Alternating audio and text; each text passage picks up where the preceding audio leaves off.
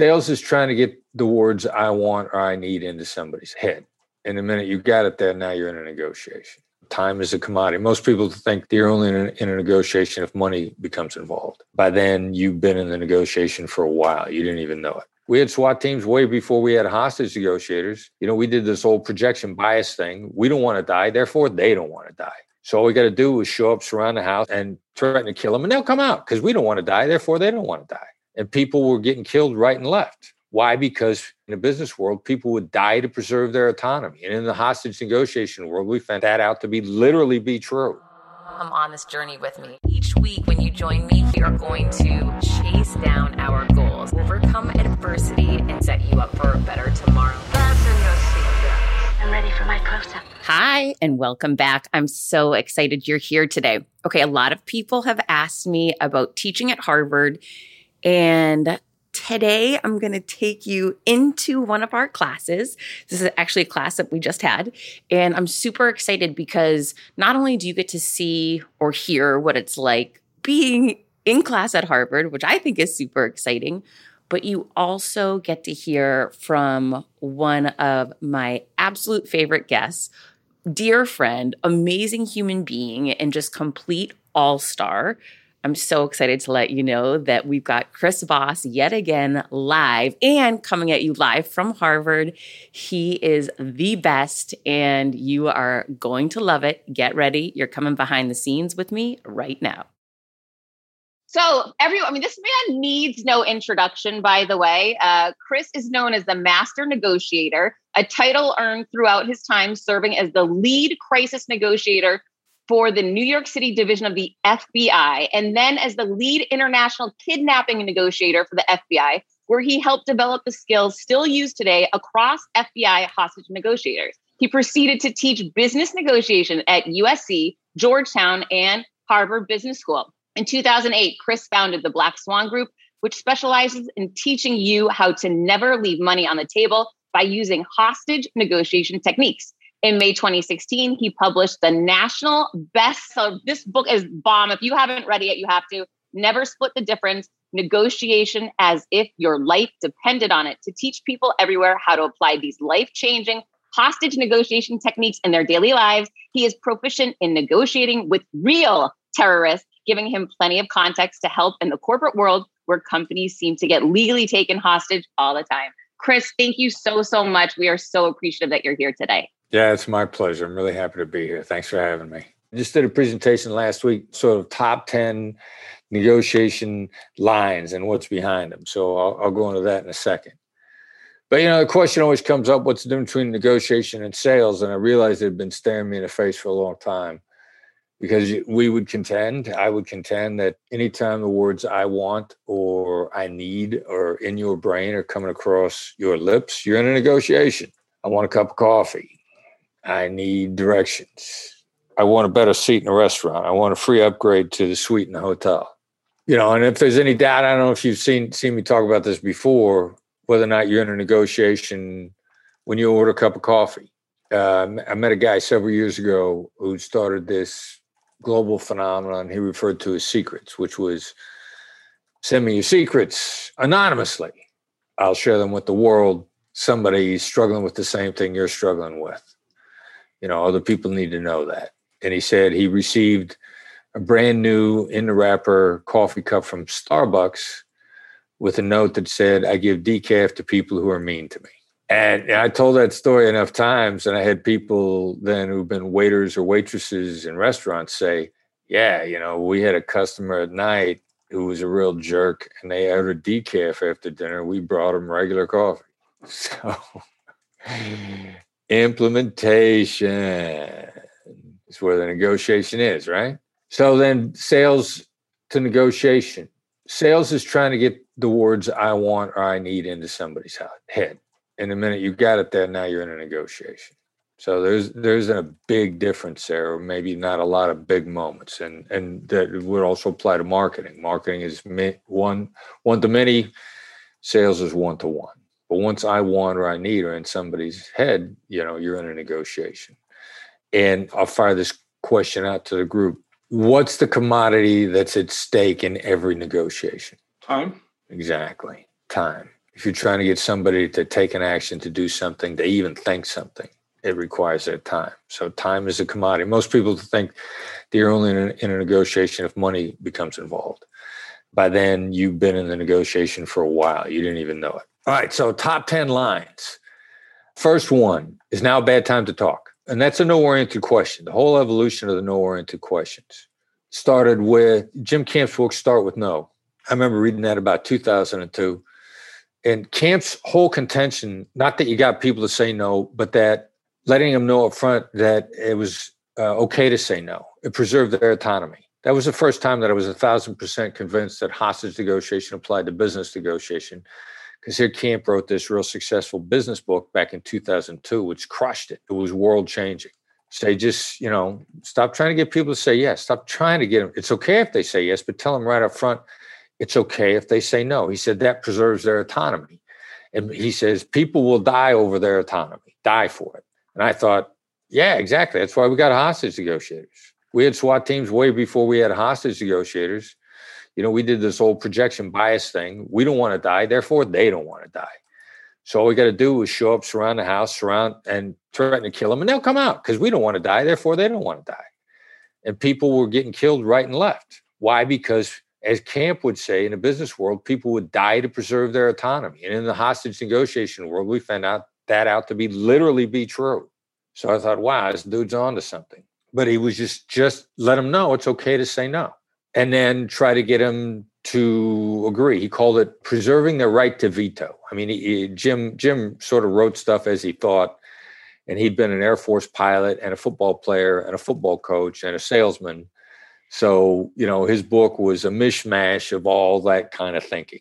And and he once he thought of something when he was fishing, and so he called it a strip line because he was bone fishing and you had to put a knife on the on the line and strip stuff off of it. So wow, you know, doing while he was fishing, so it was a strip line. So I think it was a mess, but it was it was really good stuff overall.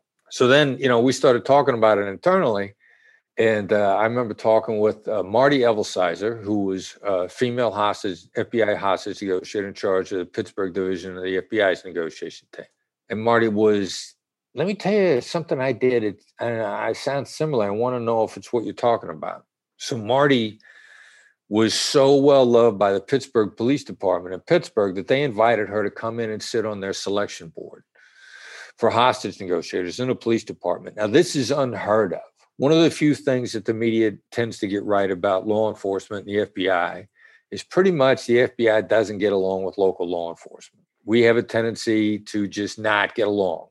Some of it's our fault, some of it's their fault. There's no shortage of fault on any side of an issue, but that's really true. So for the Pittsburgh Police Department to openly ask Marty come in and sit on their selection board is monstrous. I mean, it's almost unprecedented community collaboration. And it made her look really good. And it made Pittsburgh FBI look really good. And it embarrassed her supervisor because he was a bureaucratic pencil neck jerk and instead of upping his game, he just wanted to diminish her. So she finds out that she's got a meeting scheduled with her immediate supervisor, and she checks with the secretary and says, You know, why am I meeting with Joe Schmuck? And the secretary says, Is because he's going to relieve you of your duties from the negotiation team. He's planning on firing you from the team. The team is an extra, quote, extracurricular activity. It's an additional duty. She has a day job, if you will, as an investigator he's got the authority to do this at will. He can just say, you know, she belongs to me. She's not paying attention to her regular duties in the story. Nobody can say anything. And so she walks into his office knowing that her head's on a chopping block in terms of the negotiation team. And she says to him a no oriented question that I would never, ever have had the courage to ask. And most people are really scared of these until they understand how powerful they are. She says to him, Do you want the FBI to be embarrassed? Now, that sounds like the biggest setup question possible. Like, I can't, I imagine her supervisor bursting into flames and screaming at her over this. Because that's what our amygdala does to us. It imagines new stuff, scares the hell out of us. But it's an oriented question. So it doesn't. It always works, always. And he and he just sits back and he goes, no. And and he steeples like this. Which, John, I hope you don't do this because this is what somebody does when they feel large and in charge. Like when somebody does this, they really feeling really good about themselves in the moment, really good. And he sits back and he steeples and he goes, No. And she follows it up with the perfect question, which is deference. There's great power in deference. If you think negotiation is about power, you are leaving money on the table. She says, What do you want me to do? And he says, You know, just don't let this stuff interfere in your investigations. Now get out of my office, which means she kept her job. So she tells me this story and she says, Is that what I did? Did I do the start with no thing? I go, No, you did something a lot better. I don't know what the hell it is, but we're going to figure it out. And we start experimenting with this no oriented stuff. And by then, you know, now I'm teaching at Georgetown. I start working into the teaching, and people are are dropping it in right and left and using it and just game changing. And so we go with it's now a bad time to talk instead of is now uh, have you got a few minutes to talk? Which is yes oriented. And if you haven't intentionally got out of gotten out of asking yes questions you're probably yes addict. And yes is always used to trap people. And every one of you have been trapped by yes at some point in time and you haven't forgotten it and so you instantly, every person on the planet, having been trapped by this yes momentum crap or this yes nonsense or mere agreement, as it's sometimes known. And it's something even Robert Cialdini, and he and I both spoke at the same event last week. And I know Cialdini. Cialdini even thinks this stuff is okay. But somebody tricked you with it. Like my son still has a memory when somebody talked him out of his one favorite baseball cards at age eight using this yes crap nonsense Everybody's been stung by it. So even though you might not be trying to trap people with yes, somebody else has trapped them. Somebody else has trapped you. So when a voice on the other end of the phone calls and says, Have you got a few minutes to talk? Your first instinct is like, My God, how long is a few minutes? What do you want to talk about? How do I get out of this? How, how, what if I want to talk to you, but I don't want to talk about what you want to talk about? I mean, it goes on and on and on and on. And I, you know, I could, I could I could go on for the next hour about how bad this is, but you gotta you gotta start looking at it yourself. So the complete opposite is is is now a bad time to talk. You'd be shocked. There's only one or two answers you get from is now a bad time to talk. They'll hesitate and they'll go, no, no, no, it's never a bad time to talk to you. What do you got? And you've got their complete and undivided attention for about seven to 10 seconds, which doesn't relieve you of the other obligations, but you just, instead of them saying to themselves, "Oh my God, how long is a few minutes? How do I get off the phone?" All this stuff, you get their attention instantly. The other reaction is they go, "Yeah, it is. As a matter of fact, it is a bad time, but I could talk tomorrow at two. Which now they you just got to schedule an appointment for their undivided attention, which which which is what you want in the first place. And I've seen some chatter on LinkedIn that just if if I thought if you thought about what you wrote, you have to be astonished on LinkedIn, there's this once I saw this ongoing conversation criticizing it's now a bad time to talk. And somebody wrote in, What if they say yes? You don't want them to say, you don't want to give them the chance to say yes to that. And I thought, if they said yes to that, do you really want to be talking to them? I mean, if it's it's really, really hard for people to say yes because of this whole yes momentum nonsense. Like sometimes I can get you to say no when you should say yes because it would be in your best interest to say yes. But you're so worried about it you won't do it. Like if sometimes i i've seen negotiations where one person said did you take the stuttgart analysis into account in your pricing? You know i just made that up. And they should not deny that if they if they'd have said yes to that they'd have been in a better position but they said no when the person asking them knew that they didn't and if they would have said yes, they could have said, yes, we took it into account and it completely justifies our price. And it completely justifies how we got there. But since it's so hard to say yes, even what's in someone's best interest to say yes, like if I don't like you, I'm going to start asking you questions you should should say yes to just so I can torture you. Because I know you're going to go like, ah, ah. I mean, I do that on purpose sometimes when somebody really annoys me that's how hard it is. It, that's that's what people go through just to say yes to stuff. So it's now a bad time to talk. You should. It, first of all, it's good practice. Secondly, you got nothing at stake. And it's a way for you to start road testing no oriented questions to see if it's any good. And then followed up on, we go with Have you given up on X? And is it a ridiculous idea? Because I never say, Is this a good idea? I say, Is it a, ridic- is it a ridiculous idea?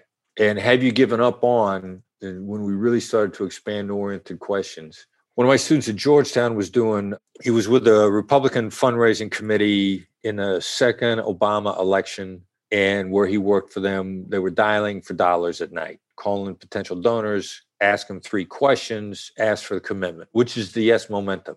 Ask for three yeses in a row, and they got to say yes to your final ask because otherwise they're violating their own personal consistency, and that's why it works. That's what the crap is behind that theory. So the vast majority of sales teams do it, vast majority of fundraising teams do it. Everybody does it because it's called the yes momentum and it sounds really good to you and it's just really bad for the other side. But since it sounds good to you, you want to do it. Yeah, I want momentum. I want each yes to be a micro agreement that acts as a tie down where they have to give me the money at the end. They have to. Otherwise, it's a violation of what Cialdini calls consistency, and they can't do it. They'll just say yes because Cialdini said they would. So he goes to the, their fundraising committee that night and changes all the yes questions to no questions. And the first yes question was, would you like to see the Republicans back in the White House in November? And he changed it to Have you given up on taking the White House back in November? And they ran the yes script uh, alongside the no script side by side. And the no script got a 23% higher donation rate that night. And so the bosses and the managers came in the morning and he proudly showed the results of his experiment that showed that no oriented questions got more money. And they looked at him and said, that was a fluke. That's not how we do things. Don't ever do that again, or we'll fire you. How stupid is that, right? But that's what happened. And that's why have you given up on is the number one way to restart a conversation where someone is ghosting you. And I guarantee you they will respond within three to five minutes. And so there's two things to remember it's context driven, which means if you haven't started the, been in the conversation with them for a while, they can't have given up on it because they never got started. And I see a lot of people, you know, somebody tries to use my skills on me. I don't mind unless they're trying to cheat me. And if the opening line to me is, Have you given up on? when it's their opening line, I immediately don't trust them. And just to screw with them, I answer yes. Make their head explode, teach them a lesson. Now, the other thing to know about that, again, context, people start stop communicating with you for only one reason and that reason has two contributing factors. And the reason is communicating with you is doing them no good. Because if it was doing them some good they'd still be communicating with you. So they go dark on you or they ghost you because talking to you is useless. Now it would be useless for one of two reasons. And the first reason is you're not listening. And if you're not listening, why should they talk to you? You deserve to be ghosted. So there's a really good chance that if you restart the conversation with have you given up on, and you go back to the communication that you had with them before, there's a saying, the system you were employing is perfectly designed to give you the outcome that you achieved.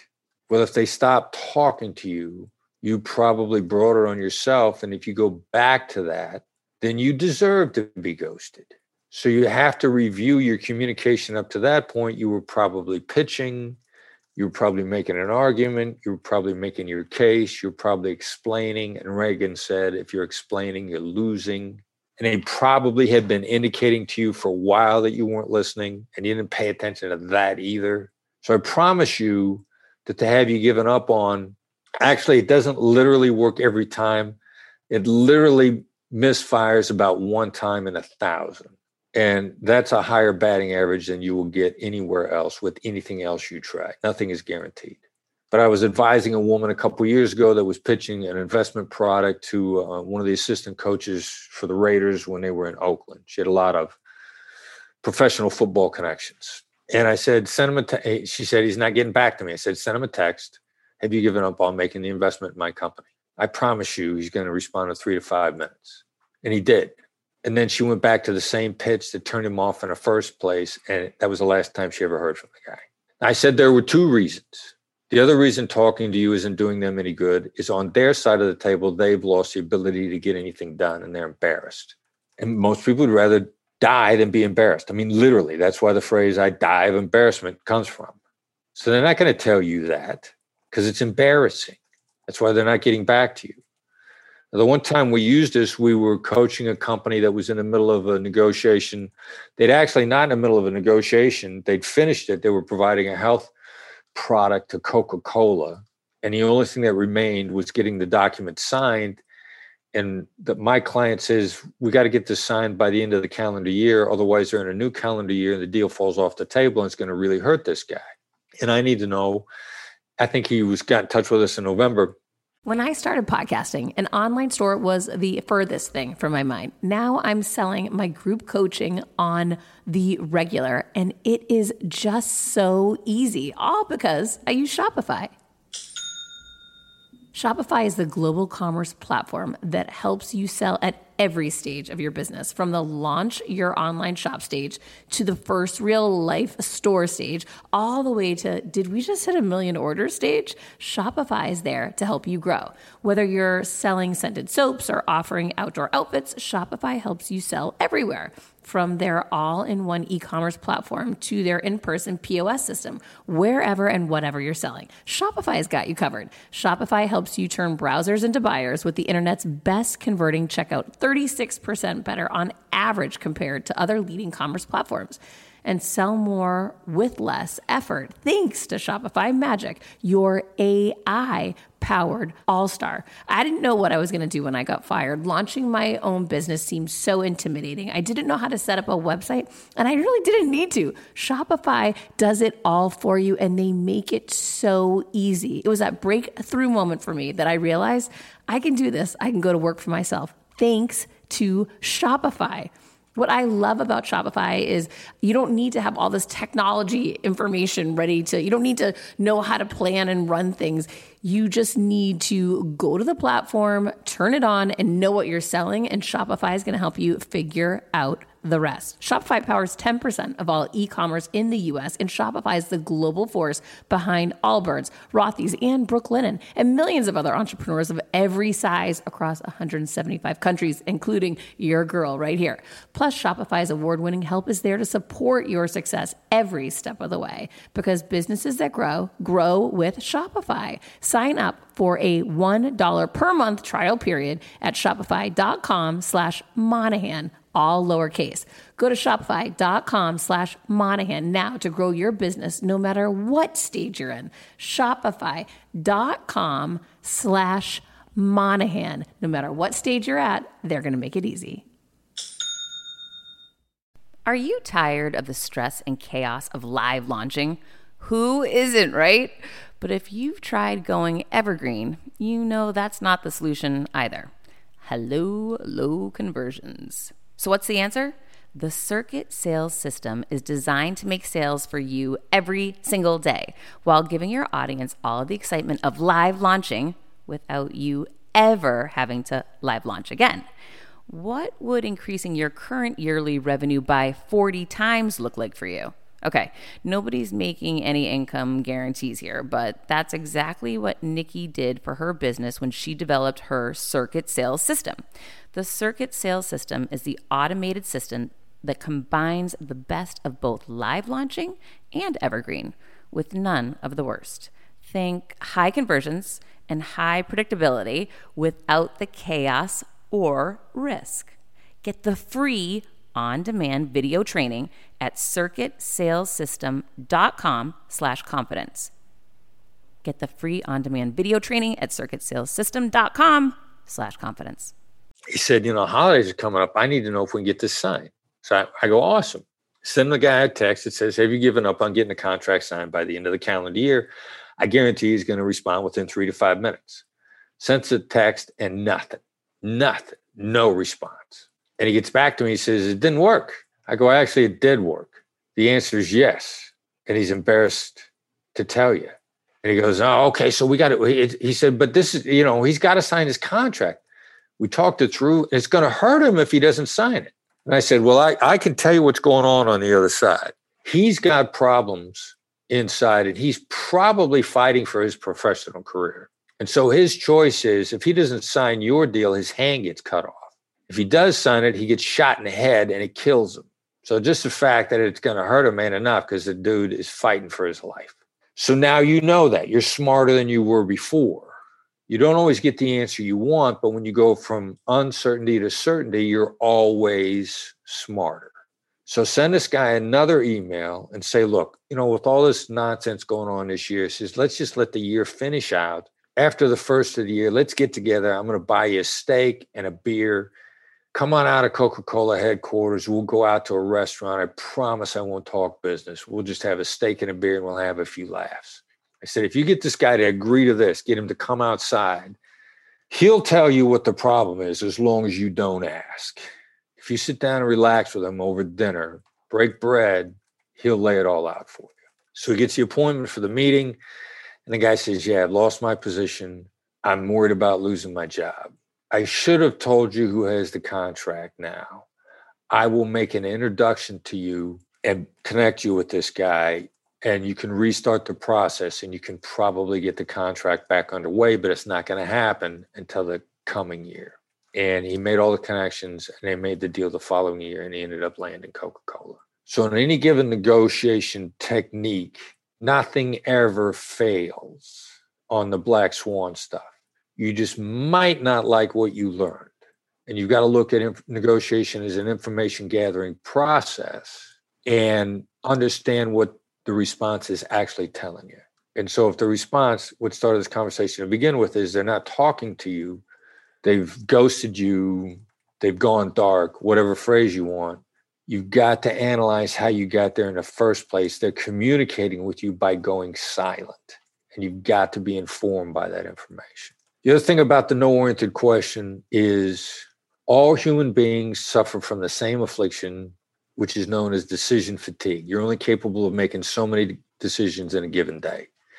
And you start to run out of gas for a variety of reasons sometime after about one o'clock in the afternoon.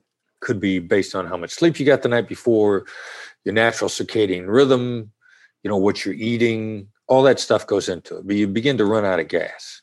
What we have found consistently is no matter how fatigued people are, they can always answer a no oriented question, plus come up with four or five more implementation points, no matter what.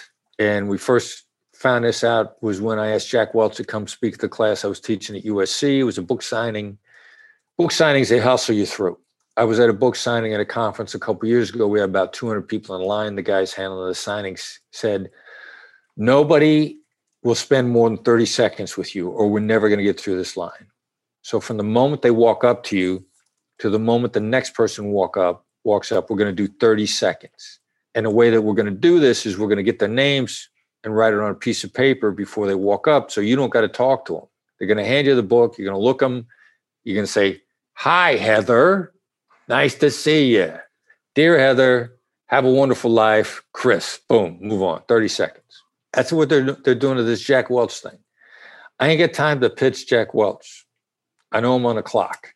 I know he doesn't want to talk to me either. Because then the other people walk up and go, "Hey, Jack, you want to come to the house tonight? It's my kid's birthday. You know, whatever.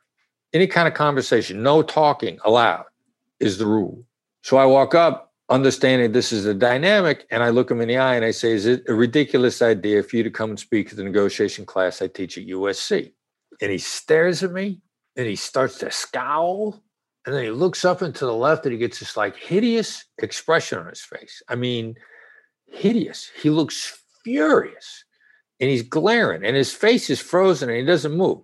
Now jack welch is since deceased but you know this was a couple years ago and jack when jack died he was not a you know he's not a young dude. Jack was an old dude. He's been around for a long time and he gets this scowl on his face and he looks like he had a stroke. And I think to myself, I just killed Jack Welch. He had a stroke and he died. That's why he hasn't moved. And he's going to fall over dead. And they're going to lock me up for killing Jack Welch because they're going to blame me that he died. And so initially, when he doesn't fall over dead, I'm relieved. But he still doesn't unfreeze and he looks furious. And I think he's going to start screaming for security to drag me out of there because I've insulted him or something. I don't know what's going on. And finally, he looks back at me and he says, This is my personal assistant's name. This is her special Twitter account we have set up to communicate with her. I will call her and tell her who you are and what you want. I think we're going to be in Los Angeles in the fall. If we are, we'll come in and speak at your class. Think of everything that he thought through when he said no. And I still don't know the neuroscience behind this. I just know it happens every time. So to sort of wrap this no oriented stuff up, a couple of years ago, I meet Robert Herjavec. I get introduced to him through a mutual friend, and Robert Herjavec is just this great, generous guy. He invites me to lunch, and it was my favorite lunch. I don't know how Robert knew it was going to be my favorite lunch, but it was free. He paid. And that's always my favorite kind of lunch when somebody else buys. It could be celery. I don't care. I'll eat it. And it's at a steakhouse, and I love steakhouses. It's in the it's in the ground floor of the building he's in in LA, which just happens to be about a 10 minute walk from where I'm living. Walk down, he's buying, everybody knows him, 90 minutes with the guy. So I'm thinking, cool, we got a training coming up in New York in a couple of weeks. I offer him a free ticket. Now I don't think he's going to come. I think he's going to send one of his guys, which is all I want. I don't want him to come. And he looks at me and he says, How many can we buy? I'm like, Wow, one more indicator what a great, generous guy is. Because a lot of people like only one free. What about five free or something nonsense like that, right? So I'm going back and forth with my son, who's in a DC area on the East Coast, and he's angry that I'm giving anything away because we we charge a lot for this training and we always sell out. And he's like, I don't care if it's Robert Herjavec, you know, I care about his money. And I said, but he's going to buy some. Well, how many he's going to buy? We're going back and forth. We can't get a number out of him or, his people. And my son calls me about four o'clock in the afternoon one day, four o'clock in LA, which is 7 p.m. In, on the East Coast. And he goes, You find out from Herjavec tonight how many they're going to buy, or I'm going to sell his tickets because we're going to be sold out by tomorrow morning. And he doesn't even get the free one, he doesn't get any. So again, remember decision fatigue. I sent him an email at 503 First line was, Have you given up on committing to three tickets now? And the second line was, Is it a ridiculous idea for you to pay for them before the business day starts tomorrow? Because we're three hours behind in LA. And so by the time the business day starts in LA, it's lunchtime in New York and it's too late. So I send the two no oriented questions to him at 503. I get an email response at 504 no, we've got no problem committing to three tickets now. No, it's not a problem. I'll get my assistant in touch with you. We'll pay for them within the hour. And I've got all the tickets paid for at 523. You're you're you're killing yourself if you don't at least switch over to that. It's just it's it's stupid. You'll you will astonish yourself the difference you can make. And it's only the tip of the iceberg. It's only the tip of the iceberg. You'll astonish yourself with the difference you can make just with no oriented questions. All right, Heather, I've riffed enough. That was amazing, of course. Thank you so much. And we have so many questions. So, guys, go ahead. Yes. First and foremost, Chris, thank you for joining our class. We really appreciate it. Yeah, my pleasure. Yes. So here's the question comment first. You say that negotiation is not an act of battle, but it's a process of discovery. So when you're looking for your customer and you want to know what what's their budget, I want to know if he or she who speaks first, do they lose or how do you address that in that form of negotiation? Well, it's an information gathering process to start with. So basically, you know, if you speak first, it's only to get them talking. Now, you know, the whole budget slash price term, there's a no shortage of discussion about whether or not you should name price first. And I would tell you that by and large, the literature says anchor, and it's the literature is principally academic. And I'll tell you what the shortcomings of that are in a minute. I will tell you that by and large, there's still some top A plus world class players that want to anchor first. 90% of them believes he or she who names price first loses. I believe that anchoring high in terms, and this is one of the big differences in uh, a problem with the literature and the studies. No study takes into account the number of deals that you drive from the table by anchoring first with a number and the practitioners across the board believe they want to make every deal and they think that driving a deal from the table by going first with a high anchor is stupid and i'm i'm seeing it pretty much across the board now i do something to set your expectations emotionally i will do an emotional anchor hmm. but i won't throw i won't throw a high anchor number first Any emotional anchor that I do, that everybody on my team does. Like if you call us in US, like how much how much is your training? Or somebody says, how, how much for an hour your consulting time? And I say more than you have, higher than you've ever thought of, more than you ever thought of spending. And then I shut up.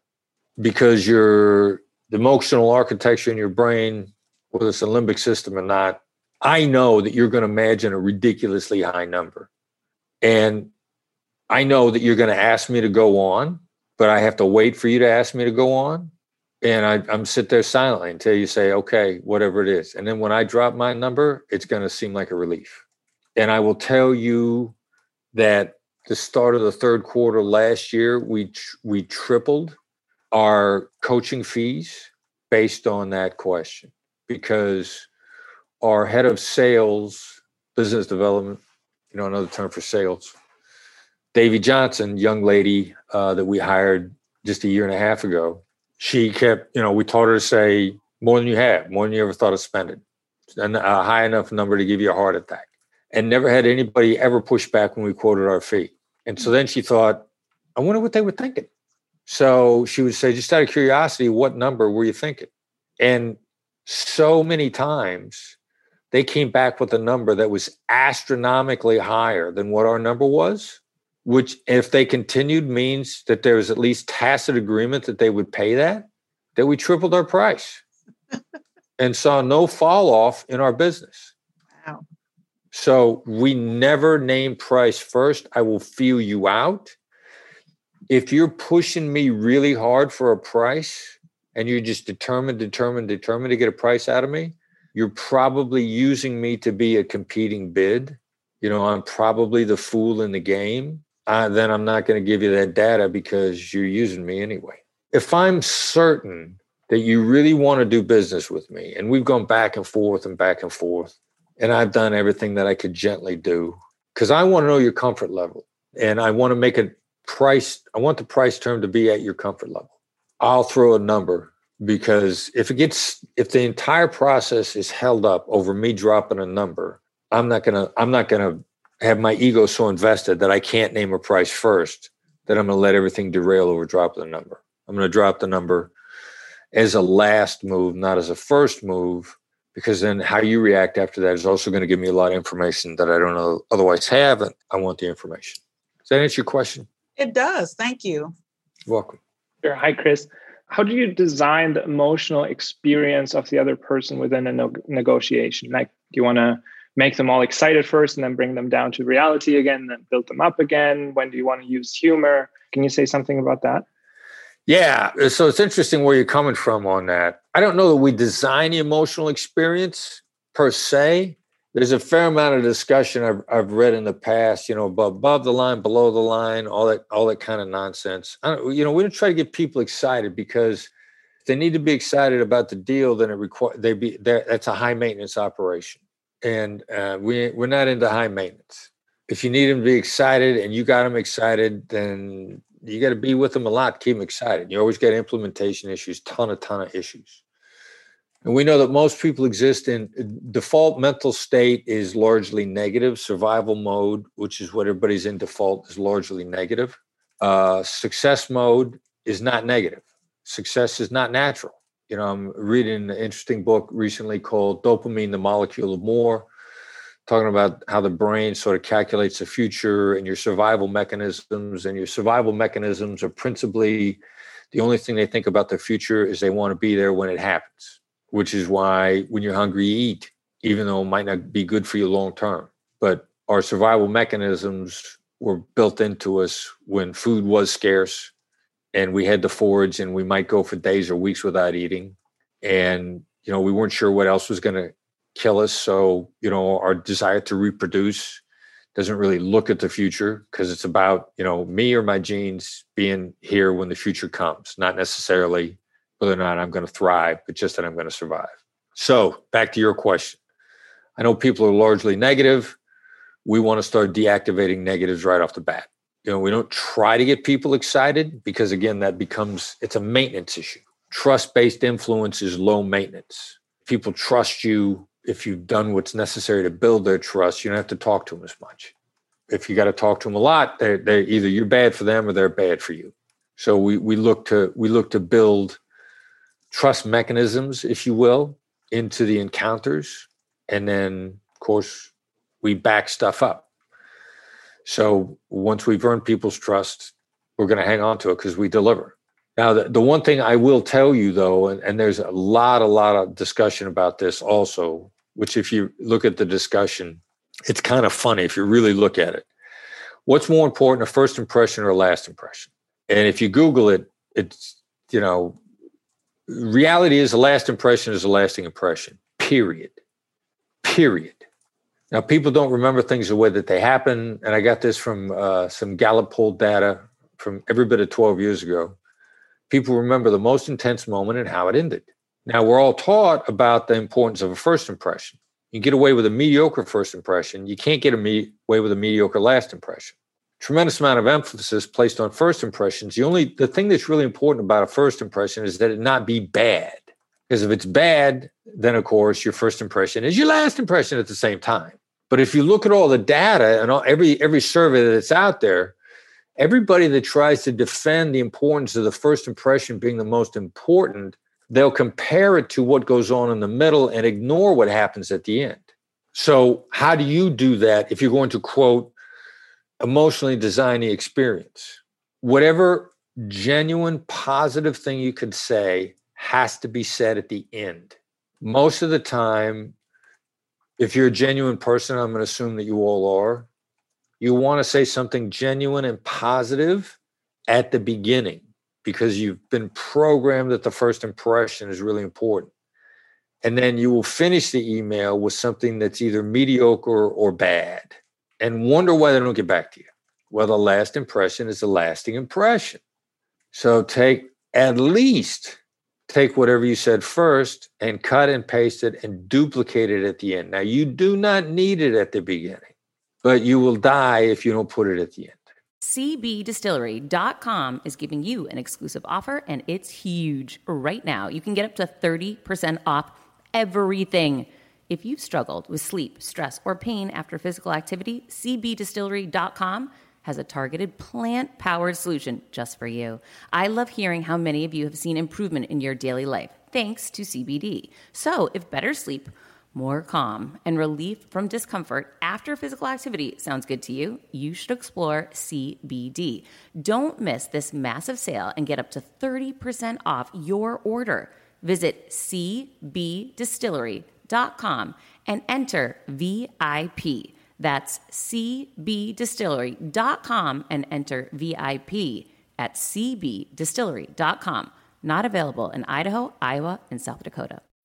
When you need mealtime inspiration, it's worth shopping Kroger, where you'll find over 30,000 mouth-watering choices that excite your inner foodie. And no matter what tasty choice you make, you'll enjoy our everyday low prices, plus extra ways to save, like digital coupons worth over $600 each week. You can also save up to $1 off per gallon at the pump with fuel points. More savings and more inspiring flavors make shopping Kroger worth it every time. Kroger, fresh for everyone. Fuel restrictions apply.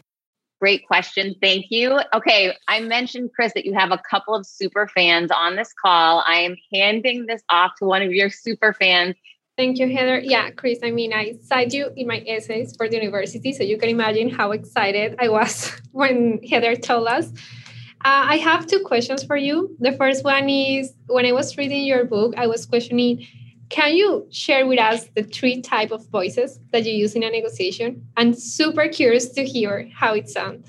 And my second question is, you give us so many tools.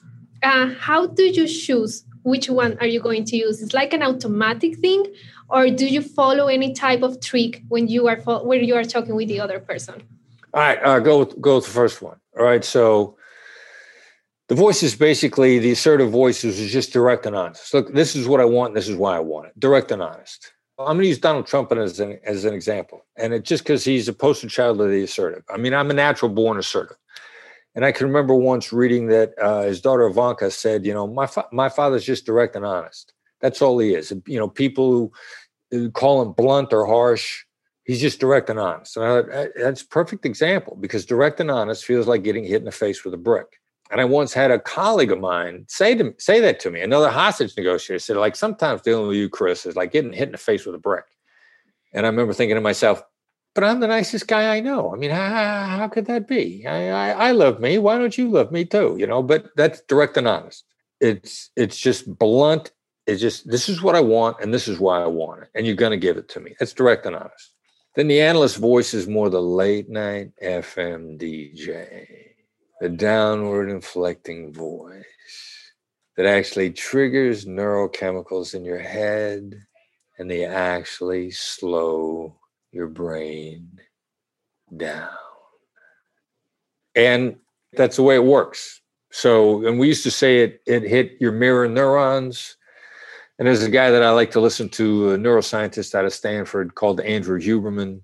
And you got to love these scientists because they like to argue about the most ridiculous stuff. Now, Huberman is a brilliant guy and he starts a podcast going like, you know, I got news for you. There's no such thing as mirror neurons. All you people out there, all you neuroscientists that are talking about mirror neurons, humans do not have mirror neurons. And I remember thinking like, oh, great. You know, I've been talking about mirror neurons for years.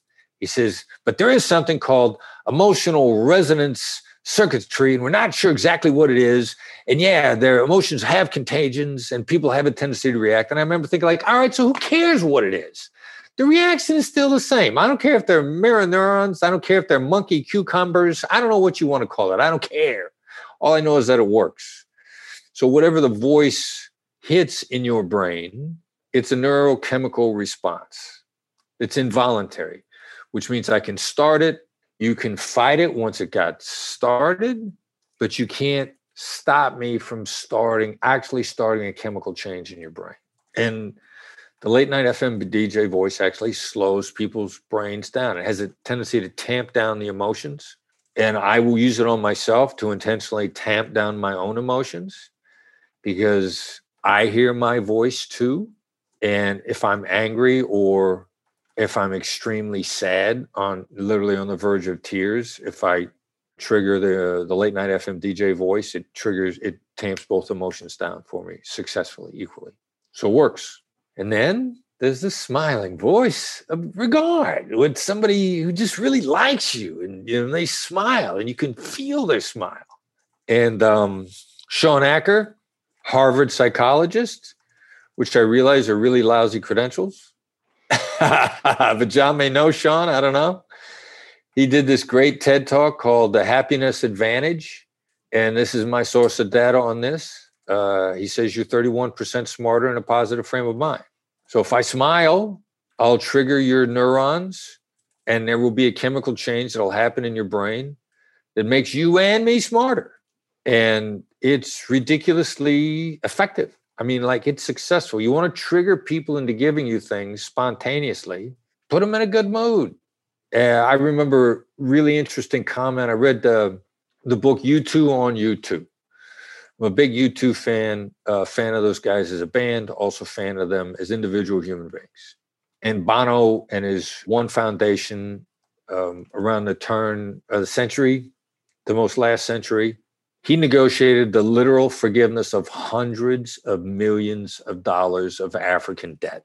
First world and second world countries, Russia being, quote, second world, just wiping the debt off their books, just forgiving it and he went around the world and said, look, they're not going to pay anyway. You're crippling them. You're not going to get your money. Forgive the debt. Give them a chance to get back on their feet.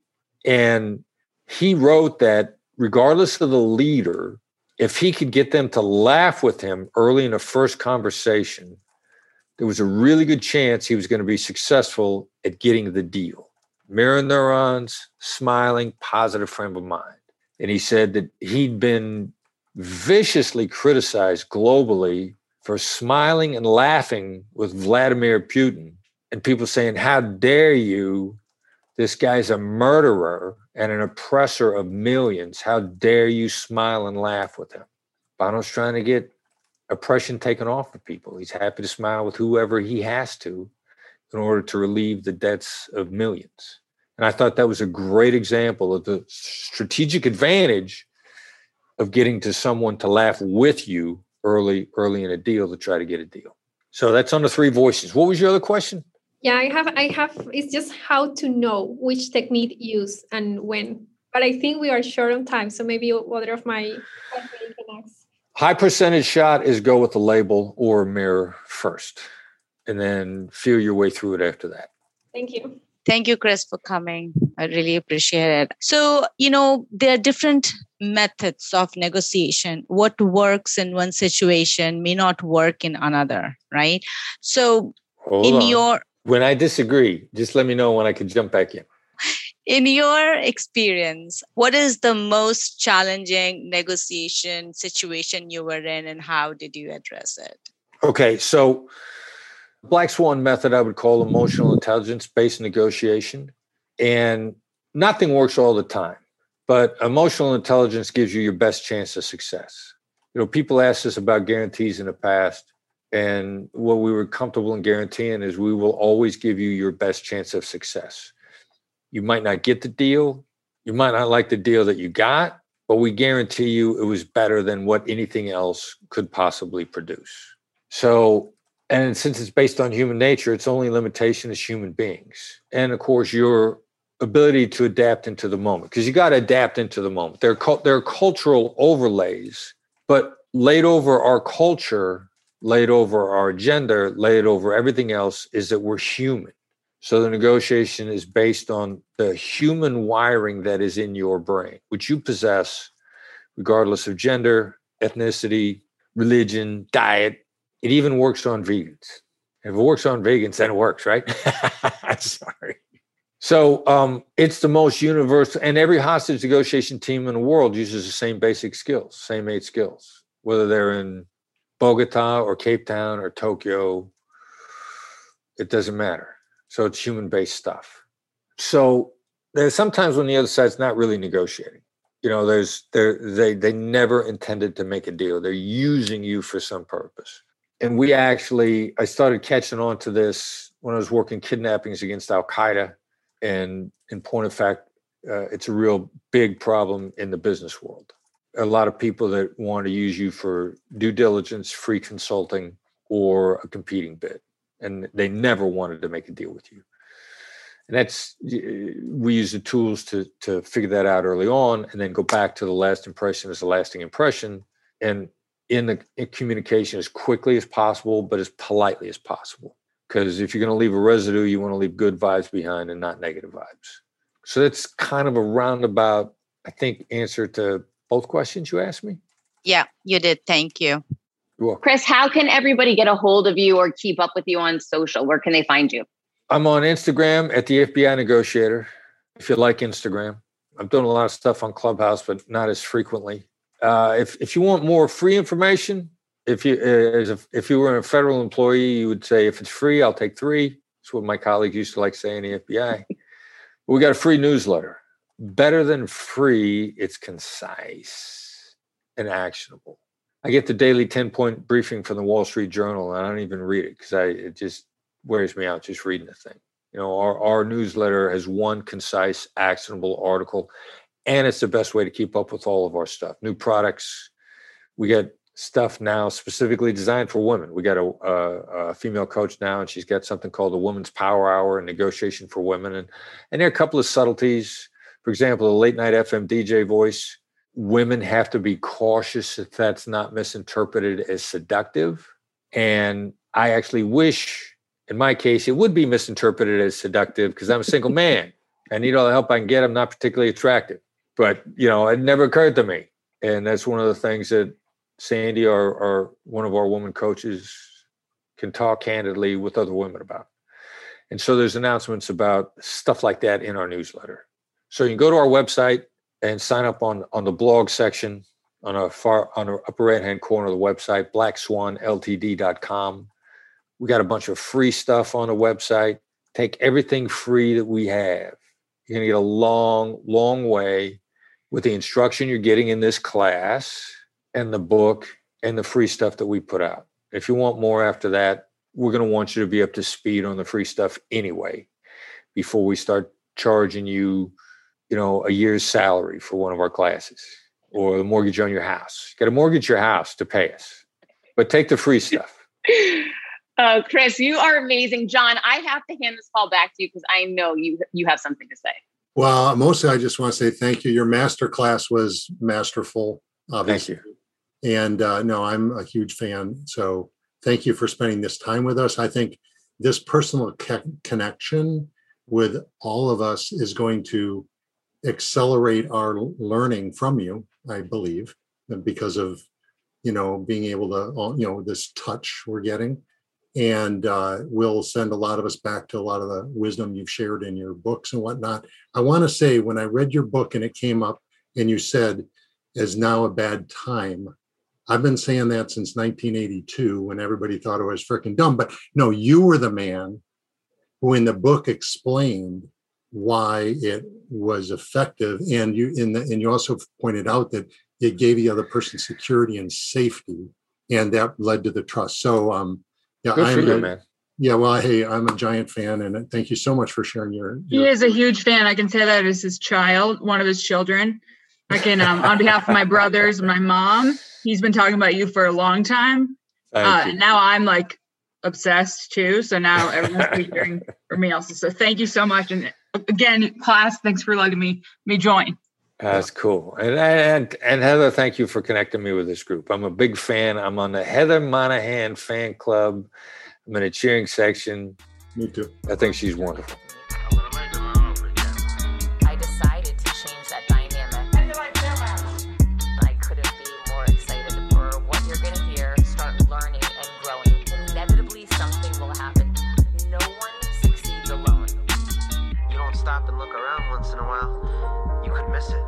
Come on this journey with me.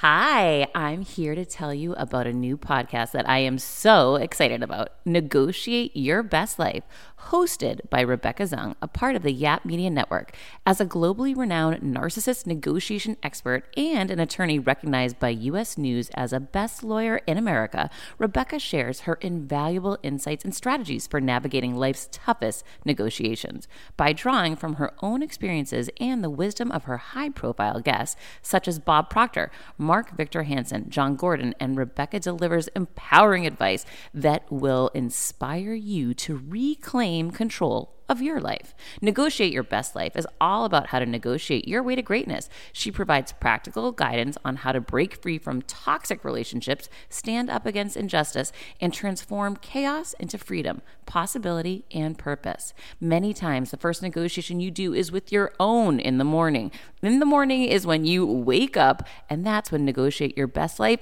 is time for you. It's about to find your way to greatness, conquering obstacles, and creating the life you truly deserve. Get ready to slay, thrive, and unlock your full potential. Don't believe me? I'm going to go ahead and share some of the reviews that are out there so you can hear and you can believe too. You have helped me so much these last few weeks. I was with a narcissist for two years. She drove me to the point I wanted to take my own life. Listening to you has made a massive difference, and now I know what I'm with. Thank you, Rebecca. Now, the recovery.